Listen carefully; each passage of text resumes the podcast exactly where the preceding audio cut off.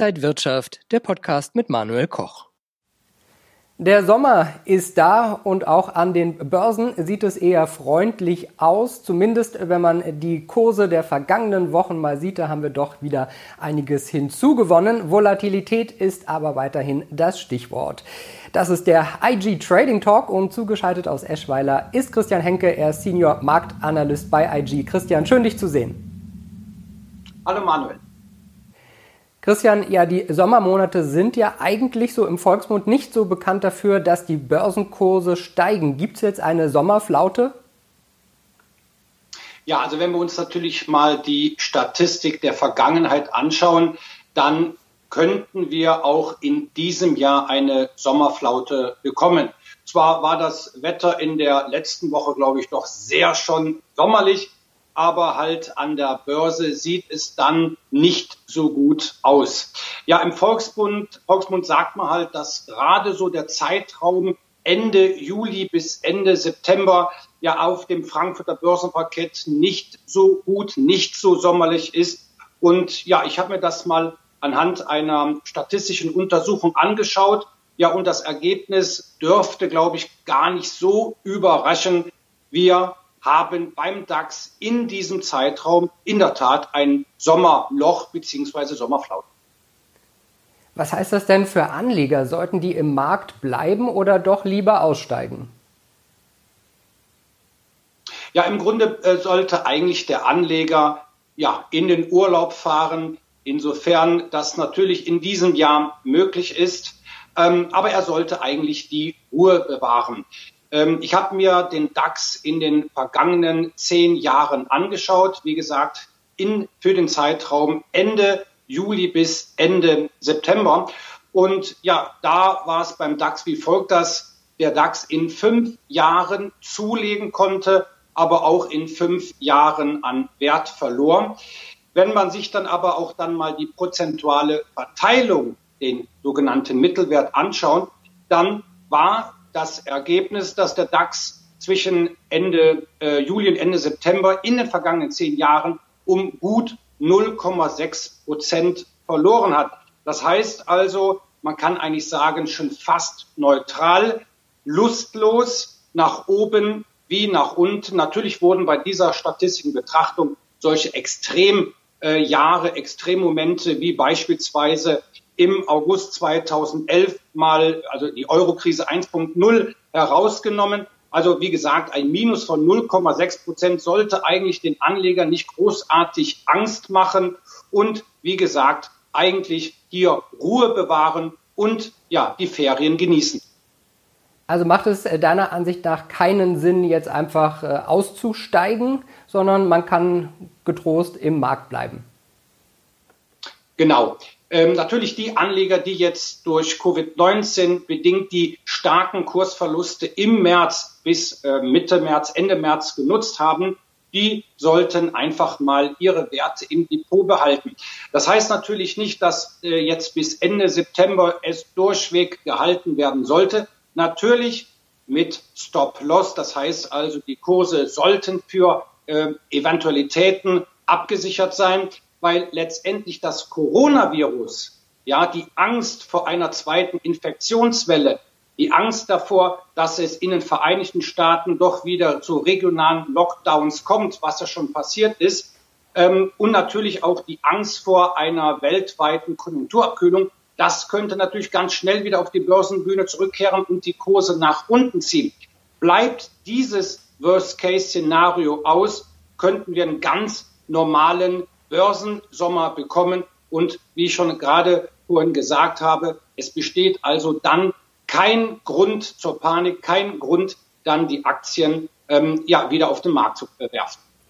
Was glaubst du denn, wie es jetzt über den Sommer weitergeht? Sind die Märkte einfach so volatil, dass äh, ja praktisch die Anleger mit den größeren Schwankungen weiter rechnen müssen? Ja, also davon ist auszugehen, dass wir weiterhin sehr volatile Zeiten sehen werden. Weil ganz einfach, solange die Pandemie nicht endgültig besiegt ist, und das kann ja noch eine Zeit äh, dauern, kann jede Nachricht ähm, positiv wie negativ sich auswirken. Wenn jetzt plötzlich ein neuer Impfstoff früher als erwartet entwickelt äh, und marktreif ist. Das wäre für die Finanzmärkte ein Befreiungsschlag. Kommt es dann aber in Europa beispielsweise, was wir nicht hoffen wollen, wieder zu äh, Lockdowns, wieder äh, ja, zu neuen Maßnahmen, ähm, die letztendlich uns ähm, einschränken, ähm, wäre das natürlich für die Finanzmärkte fatal, besonders was die äh, wirtschaftliche Entwicklung angeht. Ich habe jetzt äh, einige Experten gehört, die sagen, auch jetzt ist so eine äh, wichtige Entscheidung, die vor uns steht. In welche Richtung gehen die Märkte? Gehen die eher an die Realwirtschaft ran, das heißt, sie würden verlieren, oder geht die Realwirtschaft eher äh, zu den Märkten, das heißt, der Wirtschaft wird es deutlich besser gehen und wir sehen, dass die Börsen auch weiter nach oben gehen werden? Ja gut, wenn man natürlich den äh, Experten äh, Glauben schenken mag, ähm, ist letztendlich die, oder sind die Aussichten vor allem für das dritte Quartal gar nicht mal so schlecht. Das heißt, viele Experten rechnen mit einer starken wirtschaftlichen Erholung im dritten Quartal. Letztendlich ist aber eine Einschätzung relativ noch immer sehr schwer, weil wir weiterhin nicht wissen, wie sich das Coronavirus, wie sich Covid-19 entwickelt. In Europa ist das Virus auf dem Rückzug. Wir haben aber auch in den vergangenen Tagen gesehen, dass in den Vereinigten Staaten neue Rekord, neue Rekorde, was die Zahl der Neuinfektionen angeht, erreicht haben. Ähm, ein Ende ist hier noch nicht in Sicht. Und da haben natürlich viele Anleger die Sorge, dass dies letztendlich die US-amerikanische Wirtschaft stärker als befürchtet halt äh, treffen wird.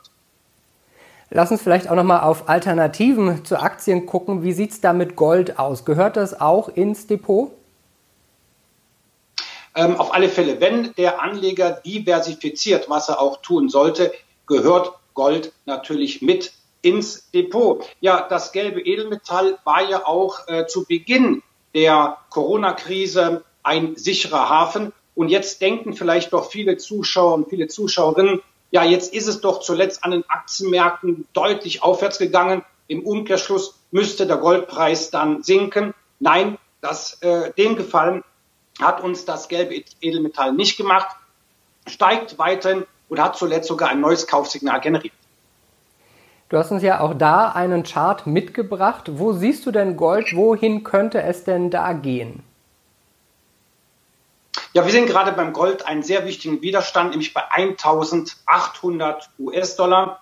Wenn der Goldpreis diese Hürde überspringt, dann wäre der Weg frei bis zum Allzeithoch bei 1920 US-Dollar aus dem Jahr 2011. Also es sieht aus rein technischer Sicht sogar sehr gut aus. Irgendwelche anderen äh, Dinge, die du noch Anlegern mit auf den Weg geben würdest? Ja, aktuell natürlich, ähm, das haben wir schon besprochen, ähm, anhand der doch sehr hohen Volatilität einfach die Nerven behalten, aber natürlich auch sich äh, gegen weitere Kursabschläge, die jederzeit eintreten können, bedingt durch Covid-19, sich absichern. Das heißt also, sogenannte Stop-Loss-Marken zu setzen, um sein Kapital zu schützen, aber auch die bislang angefallenen Gewinne. Also Stop-Loss, äh, eine wichtige Sache, um eben auch Risikomanagement zu betreiben. Christian Henke, Marktanalyst bei IG war das. Äh, vielen Dank, lieber Christian. Gerne, sehr gerne.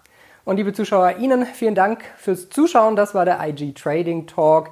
Wir sind in der nächsten Woche auch wieder für Sie da. Wenn Sie mehr Informationen wollen, dann schauen Sie auch gerne auf die Webseite unter ig.com. Für Sie alles Gute und bis zum nächsten Mal.